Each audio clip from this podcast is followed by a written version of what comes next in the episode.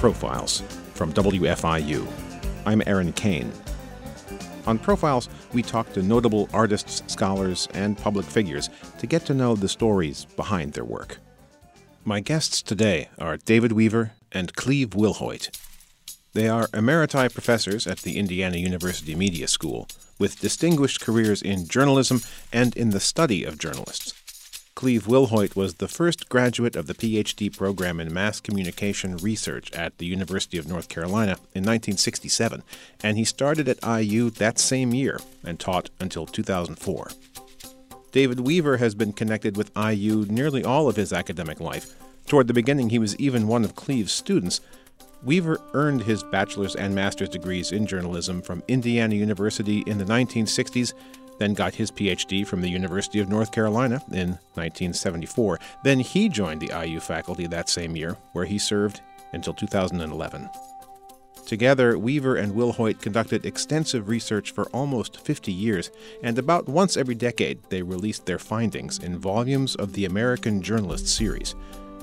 Weaver, Wilhoit, and another IU alum, Lars Willnat, recently received an award from the Society of Professional Journalists for their latest book, The American Journalist in the Digital Age.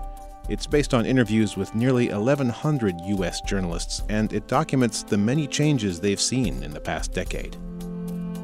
David Weaver and Cleve Wilhoit joined me in the WFIU studios. David Weaver, Cleve Wilhoit, welcome to Profiles.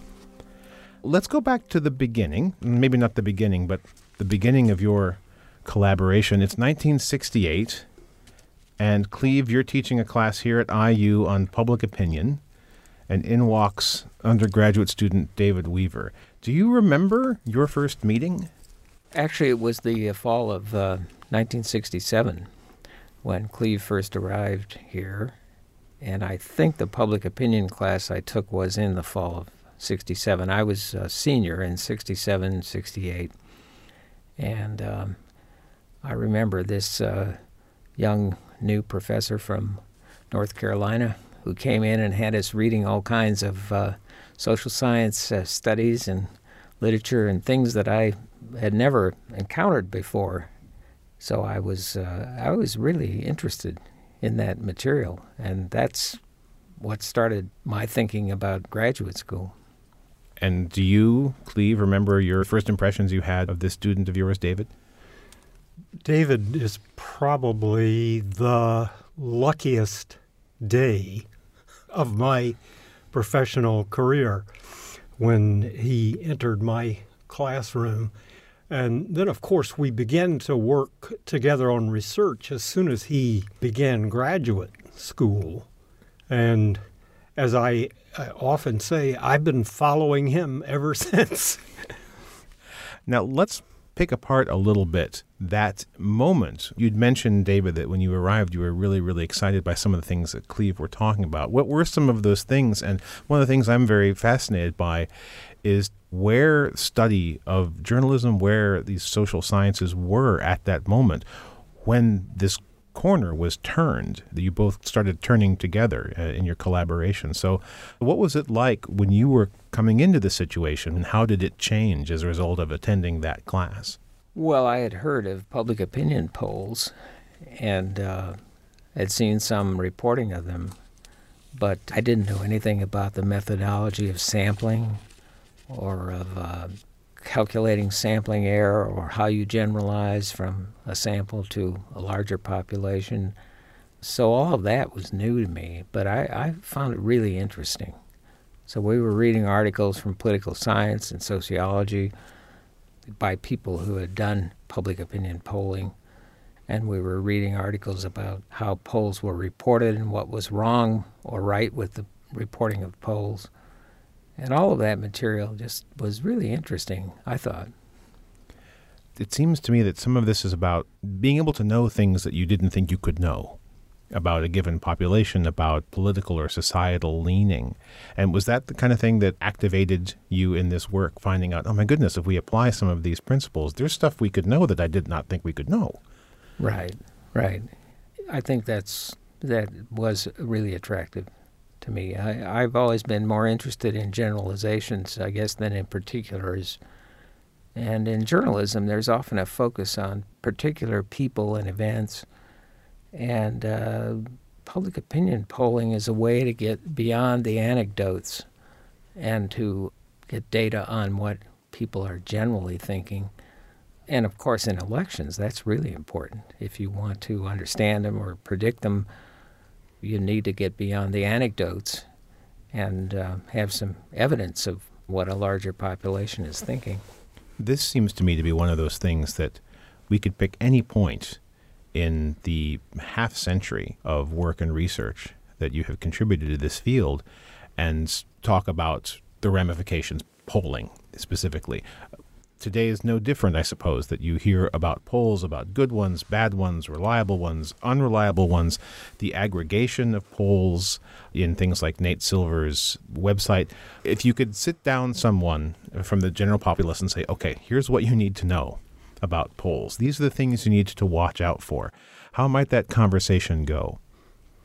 Well, it went uh, ultimately with Dave and me to one of the first books about polls and journalism. Dave was co author with me on a book that the American Newspaper Publishers Association, as a result of some committees, research committees, I was on with them in the middle 70s and uh, early 80s. So, this is the newsroom um, guide to polls and yes. surveys, yeah. Yes. Dave and I did that book that later was republished by the Indiana University Press, in which you know we talked about how journalists could understand such things as random sampling, problems with polling questions, and how to generalize from them, but uh, more important, the weaknesses too of polling, which of course while the method is much more sophisticated now than perhaps it was when Dave and I were working together then, a lot of it still hinges on the quality of that sample and the quality of those questions. Well, what are some examples of people getting that really wrong, uh, either from recent times or going all the way back to when you were collaborating on that book? An example of something you're talking about where you want to make sure that the sample size yields a trustworthy, actionable result? Well, I think uh, many samples are not true random samples, and so um, it's uh, dangerous to generalize from those kinds of samples, convenient samples where you just, you know, interview people who are nearby or willing to talk to you that's one problem with a lot of polls is they're not based on true random samples. They're based on uh, who's convenient or who will volunteer. And another problem with them is question wording. That's a big problem. I mean, you may have a random sample that is representative of a larger population, but if the questions are skewed or loaded in some way, then, you know, what can you conclude from the answers?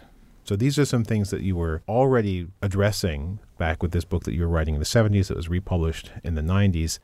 Differentiating between that, between poll- polling and some of its inherent pitfalls, and the research that the two of you did, because we're talking about a half century worth of responses to surveys from, in the case of the latest volume of the American Journalist series, almost 1,100 journalists. Mm-hmm you two are uniquely qualified. You had boots on the ground for that entire time, how the methodology of gathering this data changed. So let's start once again with 1967 into 1968. And you set about to poll a whole bunch of journalists and ask a very wide, broadly based swath of questions. So what do you remember about some of the first conversations the two of you had about that process and getting it going?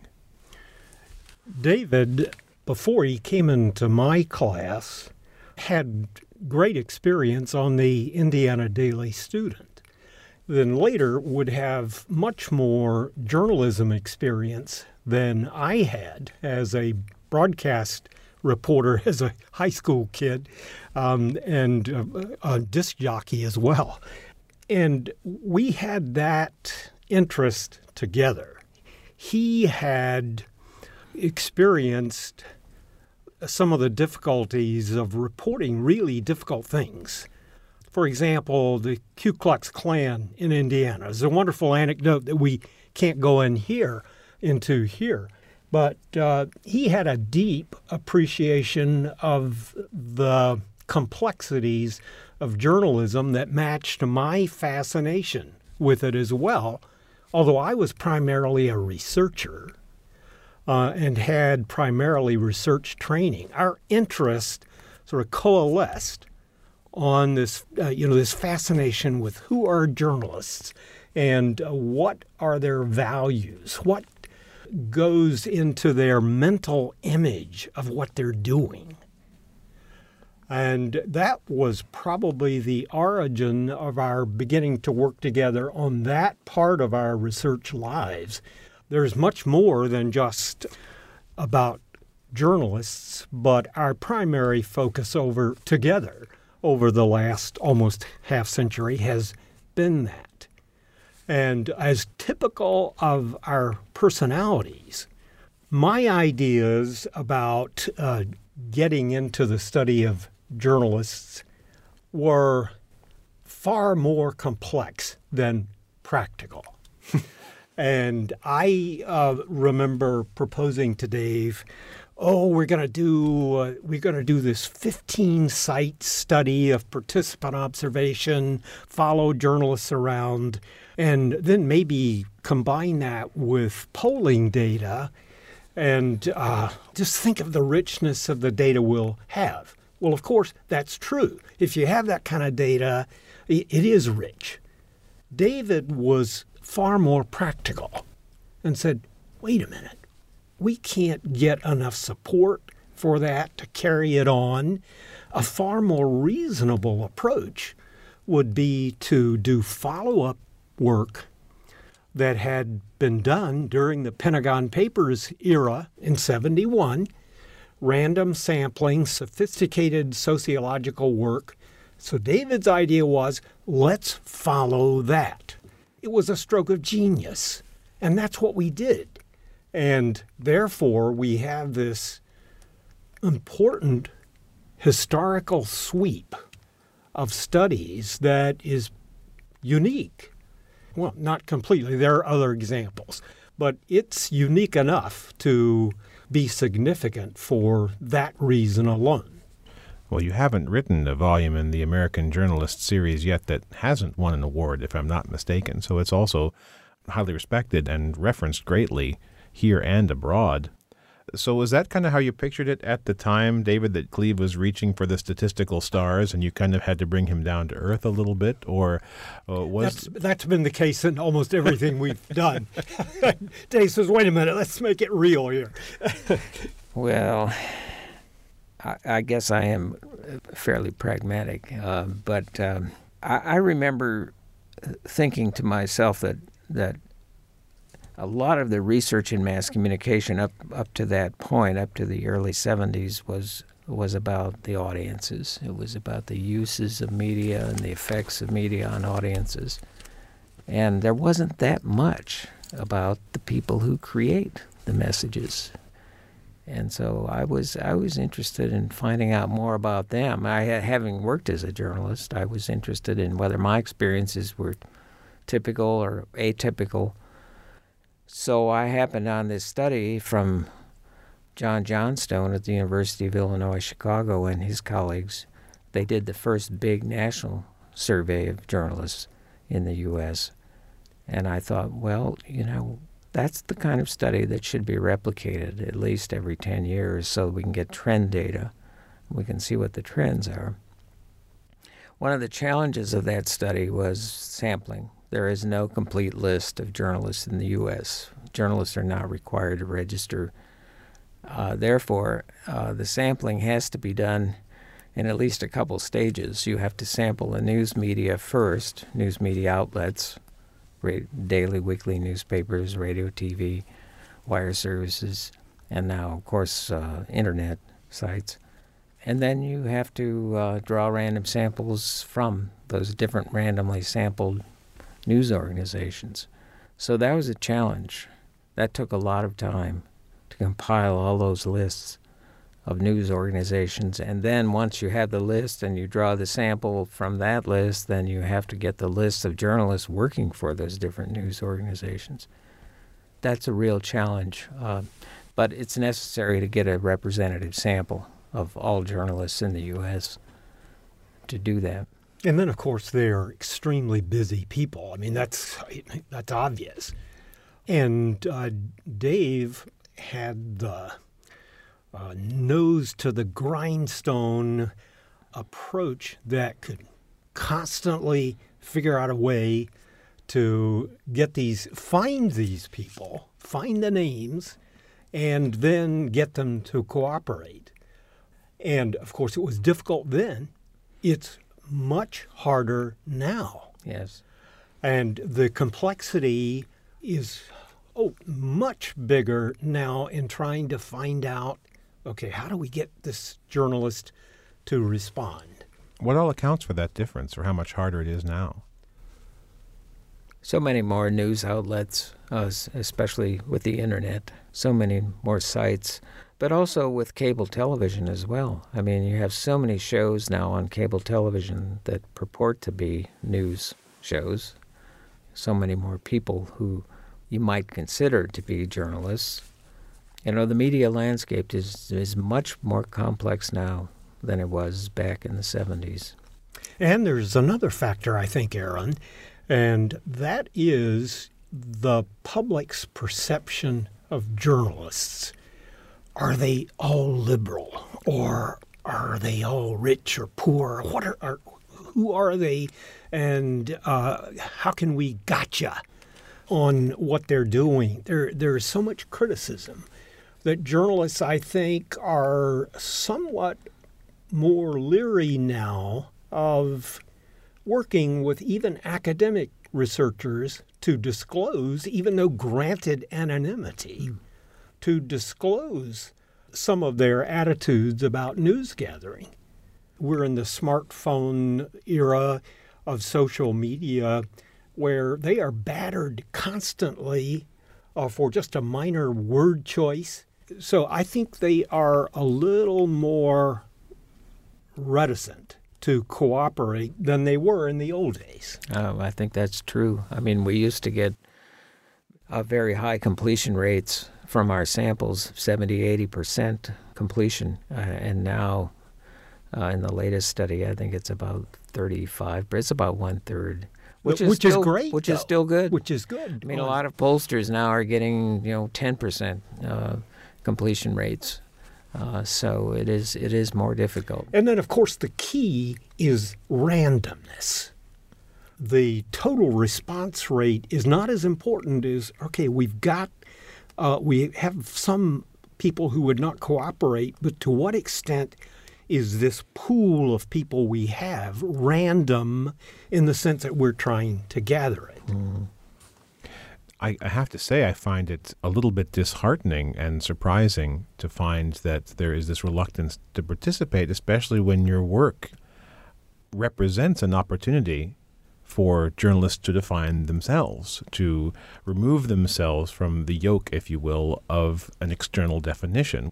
And for that, I want to go back to this study by John Johnstone and his colleagues from 1971, because I think one of the things that came to light in that study is this tension that they described between two philosophical ideals of journalism, two different camps, if you like the participant whole truth and the neutral nothing but the truth reporting, those two different types.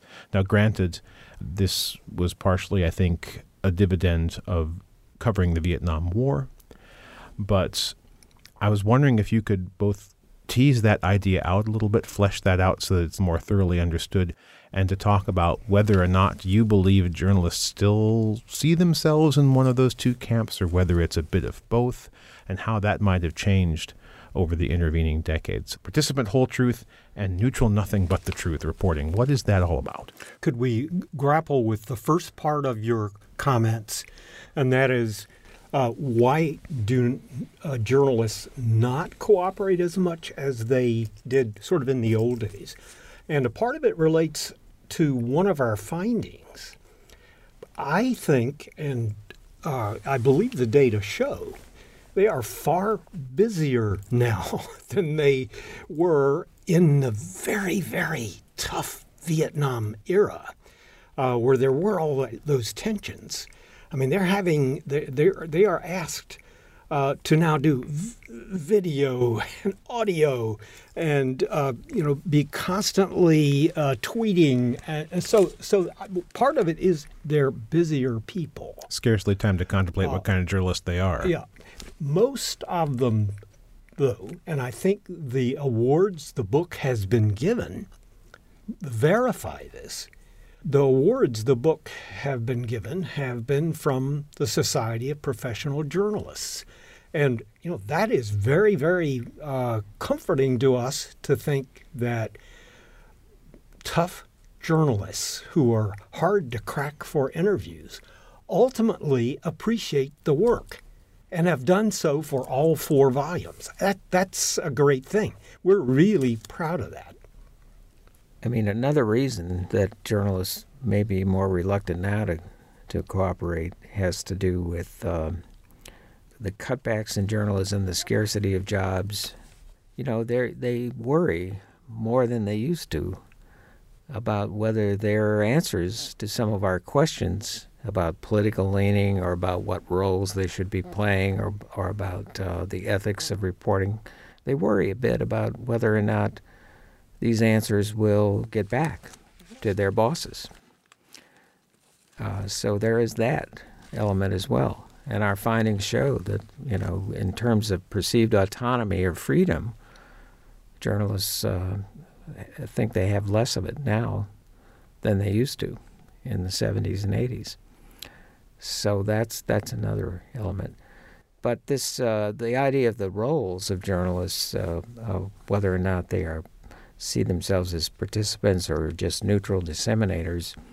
Um, we have studied that now since the 70s and 80s, and um, the role of neutral disseminator is, has declined in perceived importance over time, and the role of uh, being an, an, interpreter or, or an analyst has, has increased, analyzing complex problems, also being a watchdog of government and business. Uh, that, that role has increased over time. And I think the uh, the cable news uh, shows, uh, particularly, uh, really, uh, many of them are. It's questionable just how journalistic many of them are. There's a lot of of open expression of opinions that was not the case with traditional journalism and that relates to audience perception because uh, we don't need to name cable networks here,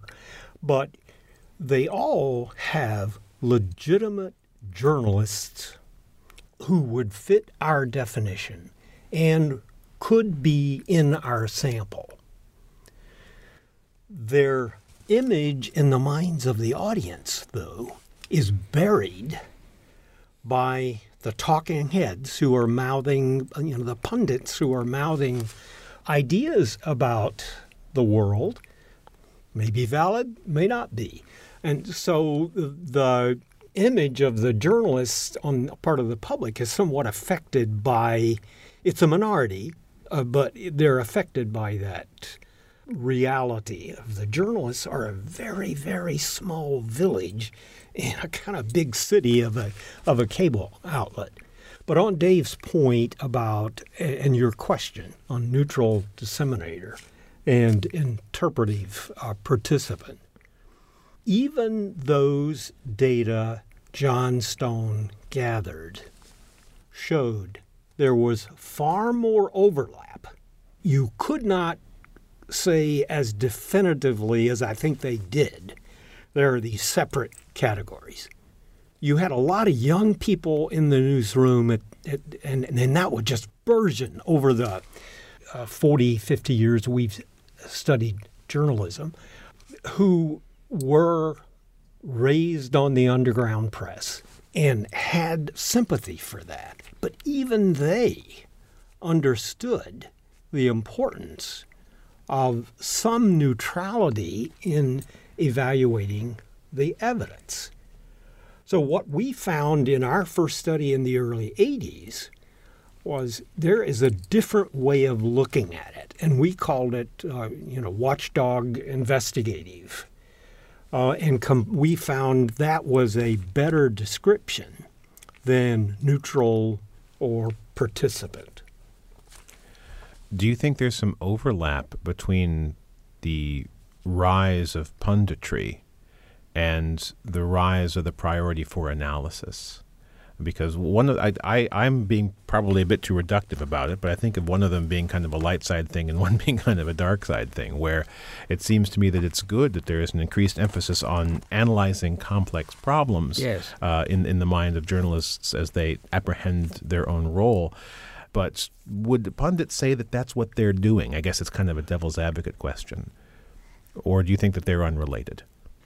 Well, as Cleve said, uh, a lot of these roles do overlap, and it does depend on uh, what they're reporting on. Uh, for example, I mean, if you're writing, uh, if you're writing a, a factual news story about an accident that occurred, well, you're probably in the role of neutral disseminator.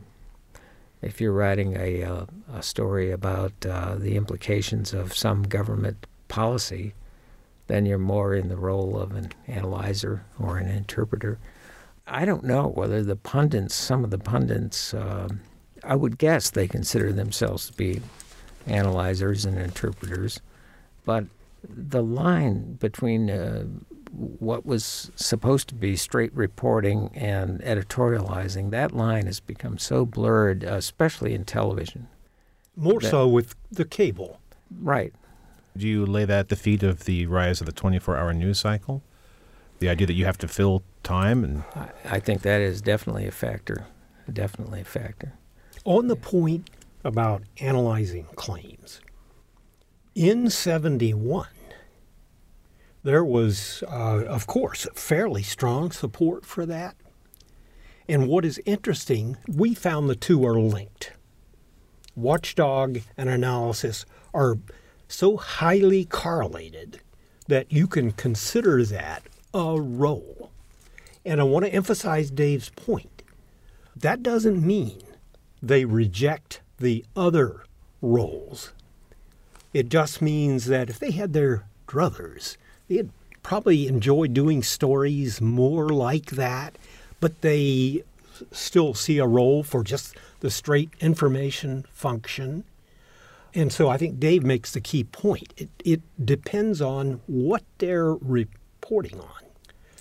The opinion function has always been strong in journalism. Editorial pages in newspapers likely were stronger when we first began our work than they are now. So the opinion function has always been there, but as Dave suggests, there has been an assumed wall between opinion and news that tends to get broken down, at least in the audience's image of what's going on in the cable news outlets.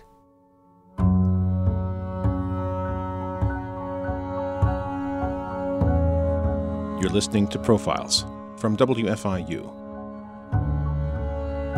Our guests are Cleve Wilhoit and David Weaver, professors emeriti of the IU School of Journalism.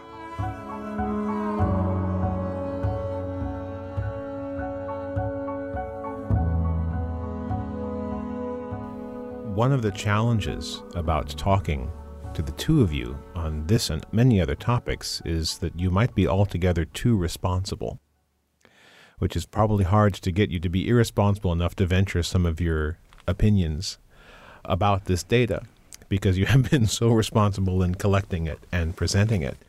Another way of putting that is that over all of this time, uh, all of the time covered by the American Journalist volumes, I imagine there were times at every step of the way when there were findings that you were surprised by.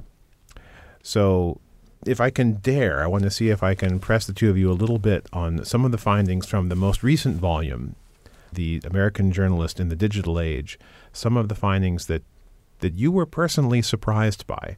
And we can walk through any of them, but are there any that, that come to mind where you thought, gosh, that I wouldn't have predicted that, especially since you have been devoted to this body of research for such a long period of time. You know the long game, perhaps as no one else does. Mm. So, is there anything that surprised you? Well, one thing that surprised me was the drop in the uh, just the number of journalists in the country from our first study of this new century, which was done in 2002, and this study, which was done in 2013, uh, there was a dramatic drop in the number of full-time journalists in this country. That that was surprising to me, mostly from newspapers, um, and also alarming. I think. I mean, the high point in the number of journalists was the early '80s, I believe, at about 122,000, and now we're down to 80, 80 5,000. Probably fewer uh, since we did our study. And uh, so that that was a surprise.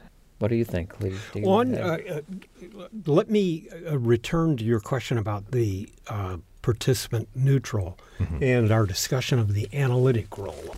What is interesting is in 71, in the Pentagon Papers Watergate era, analytic orientation was fairly high, no surprise. Then, as the field began to grow, and you had lots and lots of kids raised on Woodward and Bernstein of Watergate fame entering the field, our, our data suggested the analytic role actually dropped in terms of not not hugely, but enough to call attention to itself dropped as the field got larger. Um, and then what is interesting is that now the analytic and the watchdog orientation, and we combine those, is at its peak. Now, you could say it's a little more than it was during Watergate and Pentagon Papers, but it is at its peak. So even higher than it was mm. during. Yes. yes. Okay. Wow. You know, three or four percentage points, mm. and and particularly the analytic role. So those things are combined, and we think that that's a good thing. And I don't know whether uh, I think the audience and some critics might be a little surprised that that's still the case. I think there's a popular perception that the erroneous though it may be that the watchdog role of the, the, the press is kind of on the wane right now, that things are getting away from them. So it's interesting and heartening to hear you say that it's the highest it's ever been. Well, of course, these, these questions about which roles are most important are questions about what journalists think they should be doing not necessarily what they are doing. And so we have to keep that in mind. The actual practice of being a watchdog may be on the decline, although there's plenty of watchdog reporting going on right now about our president and his problems. So I, I think it's still alive and well in some news organizations. Yes, um, I think David's entirely right about that. Uh, and we, we can just look at yesterday's news, or if we had a smartphone, uh, you know, tune in right now, and you'll see lots of watchdog analytic reporting. And I think that one academic perception, which was reflected in your recent profiles interview with Sophia McClennen on humor, uh, a really fascinating show about the importance of John Oliver and company, and uh, you know, really interesting analysis. But her main assumption is that Watchdog Analytic is, she almost uses the word gone, and uh, we don't think that's the case. And if you look around, I think we're we're supported in that. But certainly in our data, it has never been higher. This is possibly and hopefully the most impudent question that I will ask along these lines. But uh, do you think that there's any danger that's inherent to this survey data in terms of the ideal versus the, the factual, the, the, the theory versus the practice? You, we mentioned the, the example of the watchdog, whether according to what they're actually doing, it may indeed be waning, but in terms of what they think is important, it's never been more important. Is this analogous to, you know, someone in their house saying it's really, really important to clean the floors because their floors are really filthy and they haven't gotten around to cleaning it? Is there that danger that's inherent to to this work? Well, I think so to some extent, but there's some evidence now. Uh, just recently, there's a there's a book that's been published just this last year about uh, journalistic role performance that tries to correlate what journalists say about their roles with what they actually do, with their actual reporting. And there is a correlation. I mean, it varies. It depends on the circumstances. It depends on how free journalists are and how well they're supported by their news organizations.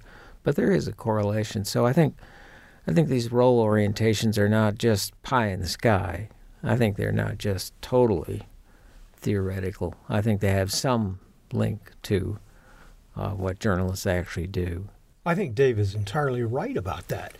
However, the critics likely will say that about our book. And it isn't quite like, oh, my floors need to be clean, uh, but I don't do them.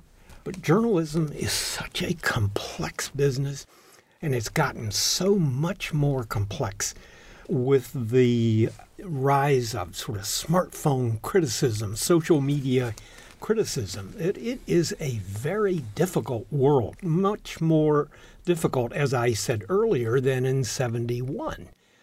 But it seems to me you look around, uh, particularly at national media, and uh, the watchdog analytic is overwhelming.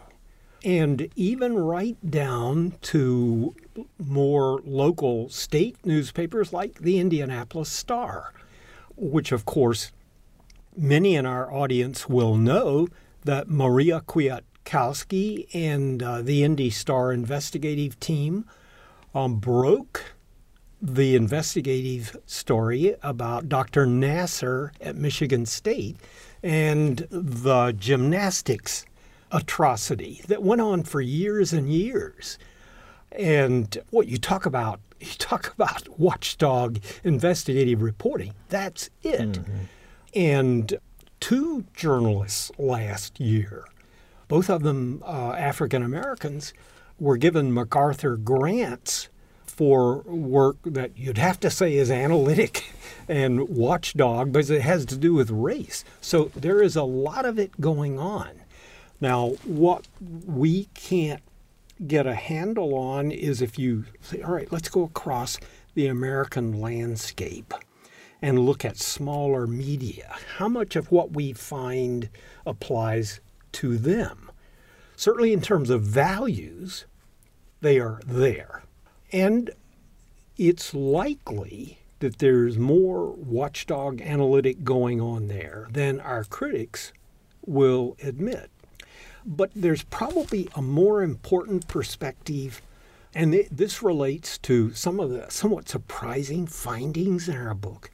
James Fallows of The Atlantic, he's not quite our age, but he's getting up there. James Fallows was an editor at Atlantic when Dave and I published our second book.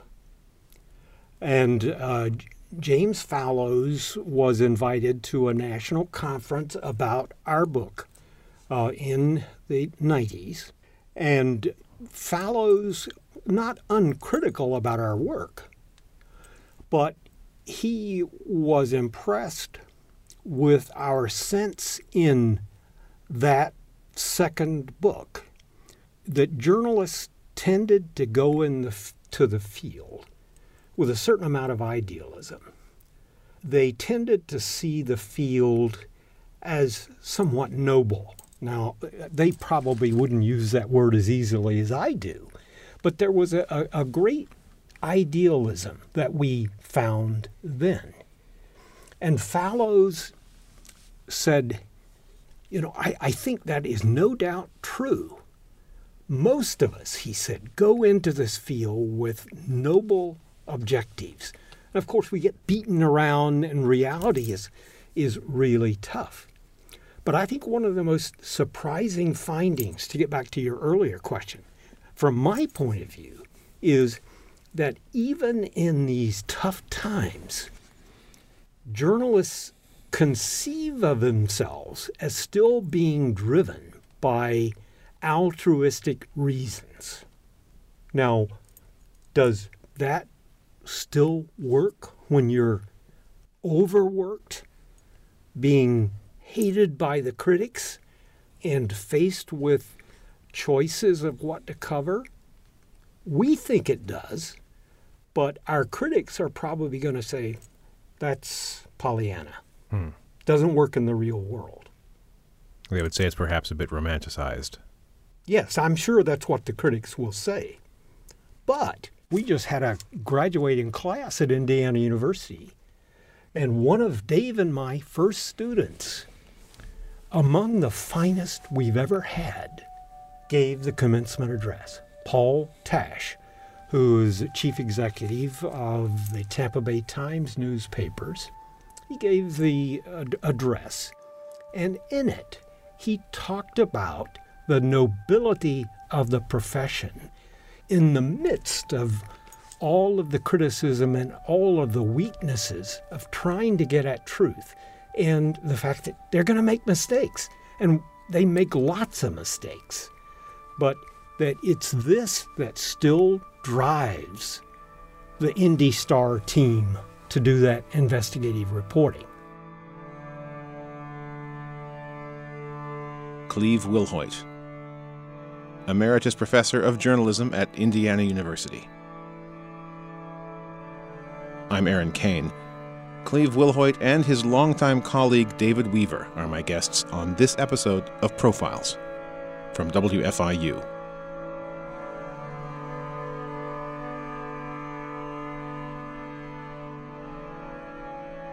One of the things I find so interesting about looking at the, the body of, of work, of scholarship over the last half century is you'd know better than I because you're both more robust scientists. But the, the number of factors, the, the things that have changed in each installment of the American Journalist series seems to be almost logarithmic.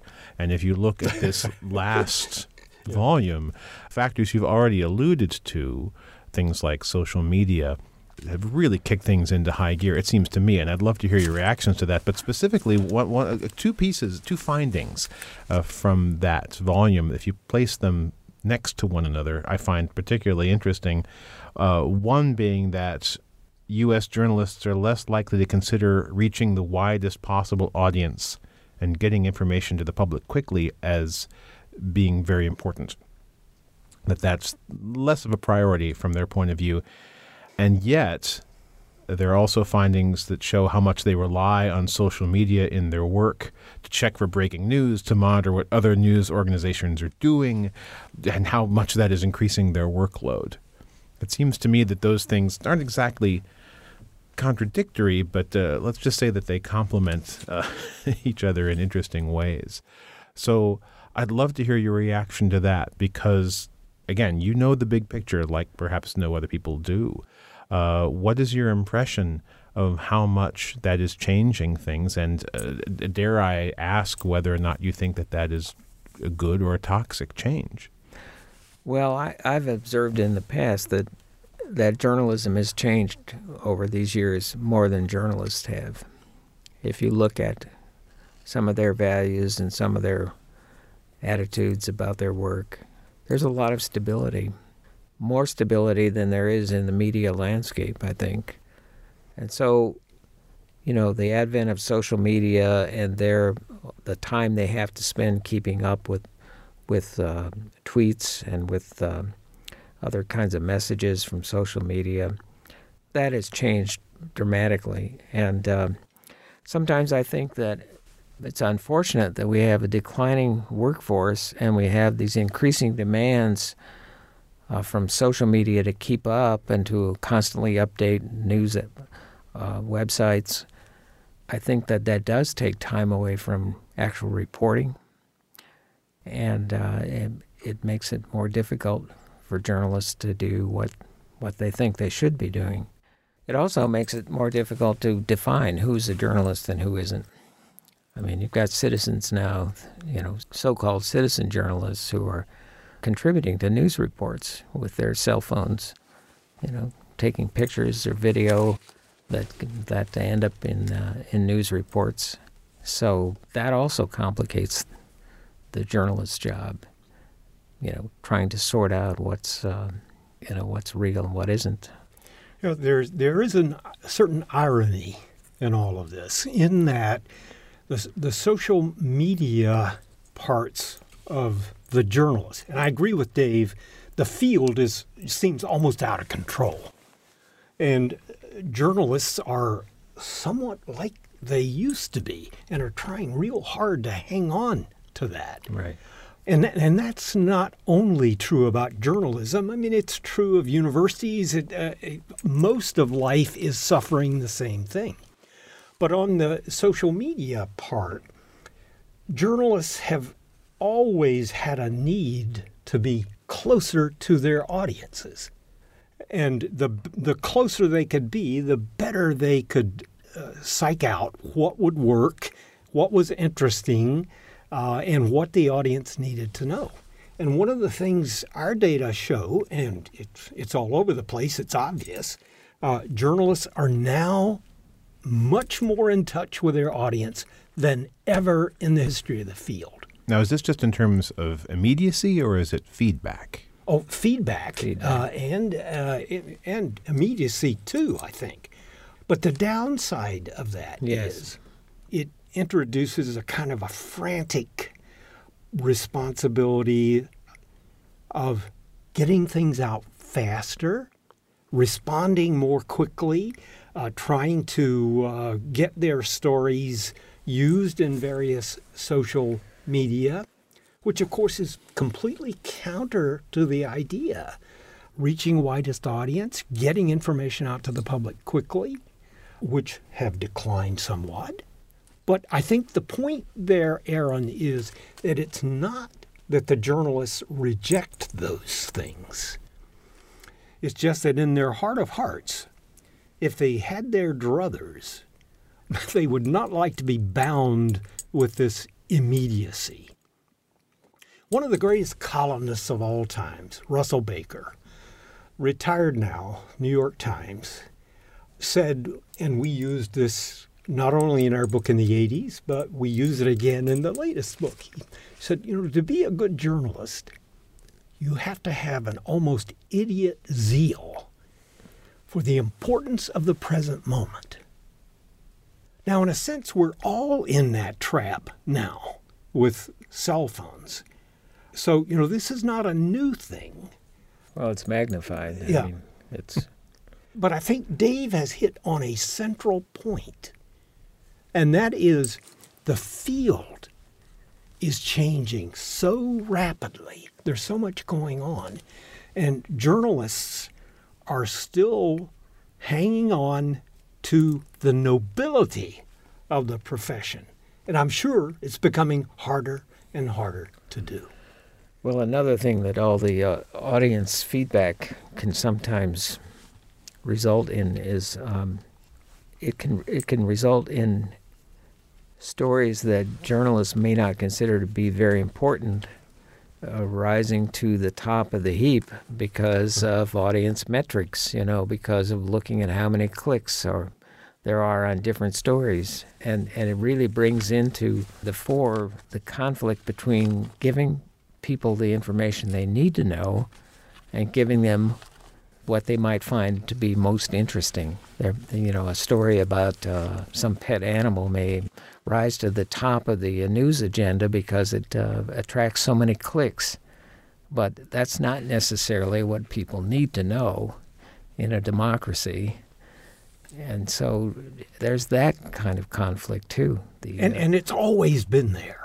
It's been there, but it's now. But now, but now it's, it's worse. It's, it's right. so much. Uh, I mean, there's there there are these measures these of how many people are clicking on these stories that didn't used to exist. Yeah. What you used to have for feedback were letters to the editor and telephone calls, you know, and so the feedback was a lot more uh, sporadic and uh, you know it wasn't.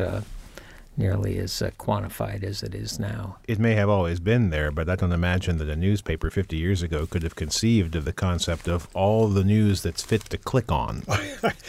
yes, and, and one of the right. MacArthur winners right. last year, Hannah Jones is her last name, spoke at the University of North Carolina journalism graduation last year, and Dave and I are both alumni of, of uh, the University of North Carolina, so naturally we picked up on that.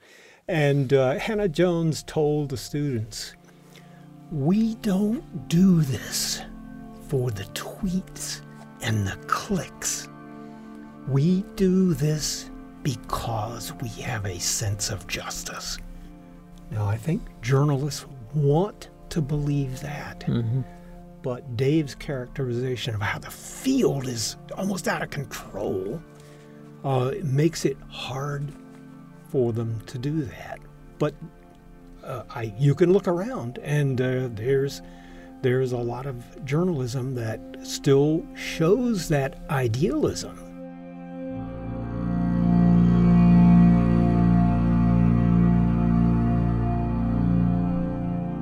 You're listening to Profiles from WFIU.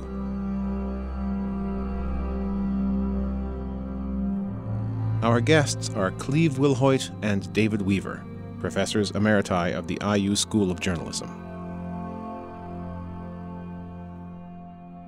I'm going to try again to, to nudge you into slightly dangerous territory, which is uh, the, the territory of the prognosticator. Because uh, even people with crystal balls generally don't have the wealth of data to look back upon to inform their their guesses and their predictions.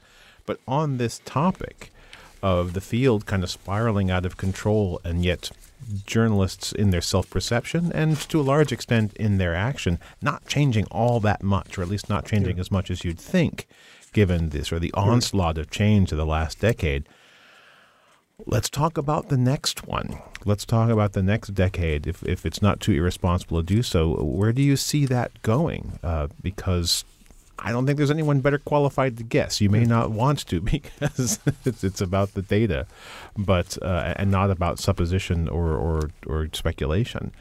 But what do you think? Do you um, do you think ten years further down the road, something will have nudged something else uh, in the other direction, or, or put another way, something will have prevailed over the other. Uh, the the integrity of journalism versus the, the being shackled to ever faster news cycles and more demanding technologies.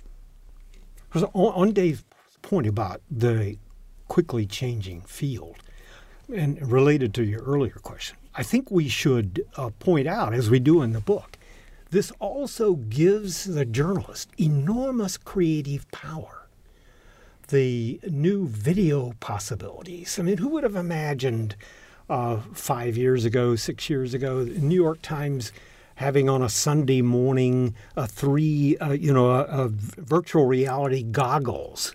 Uh, you know, the, with your newspaper. I mean, so the creative power of all of this may not offset all of the problems we talked about, but it should not be underestimated either. The critics are going to say the journalists have changed more than Willnat, Weaver, and Wilhoit have found. I don't know how we answer that, except that you know we've we've looked at anecdotal things and talked to a lot of journalists since then, and uh, I, I think if it had been there, we would have picked it up.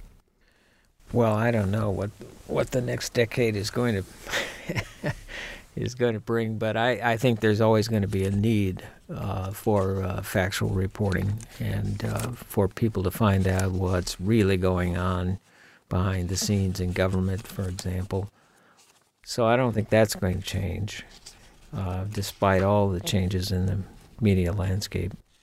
And um, as Cleve said, I, I, I, mean, some some of these developments are, you know, are are do make uh, reporting actually easier in some ways, but um, well, I think that there's just going to be a need for uh, you know for factual reporting, and uh, I've I've often thought that that journalism is a bit like research. I mean, you're trying you're trying to find out what is true and what isn't. It's really uh, the mission of the university. I think Paul Tash pointed that out at commencement that you know the the motto of this university is light and truth, and that that's that could very well be the model of journal uh, the motto of of journalism. You know, the best journalists are trying to find out what's true and what isn't, and um, uh, there's always going to be a need for that. And I don't think that's going to go away, despite all the technological and economic changes. You can find critics and researchers even who are saying the you know the entire system is crashing before our very eyes. The system on which journalism is based you know because of the smartphone era.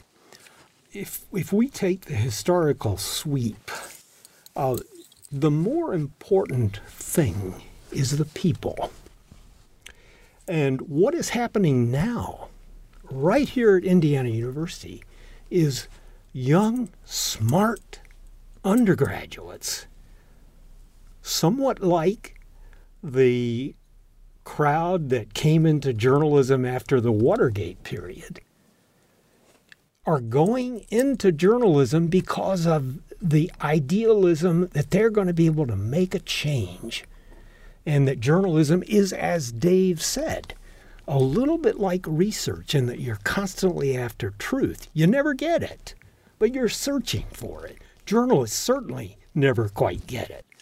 And, and so part of the answer to your question is the idealism is being reborn. And that is, uh, I think, an important indicator of where journalism is going to be 10 years from now. Now, of course, there are complicated economic complexities, financial complexities uh, that cloud the whole picture, and we could do another hour on that. Well, Cleve Wilhoit, David Weaver, it's been a pleasure speaking to you both about this. Thank you for your work, and thank you so much for joining me today on Profiles.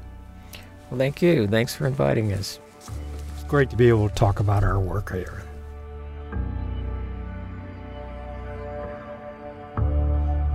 I've been speaking with David Weaver and Cleve Wilhoit, professors emeriti of the IU School of Journalism and recent recipients of the Sigma Delta Chi Award for Research in Journalism from the Society of Professional Journalists. I'm Aaron Cain. Thanks for listening.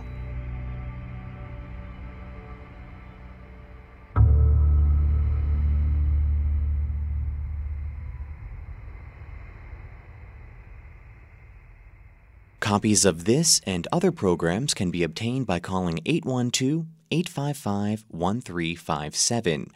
Information about profiles, including archives of past shows, can be found at our website, wfiu.org.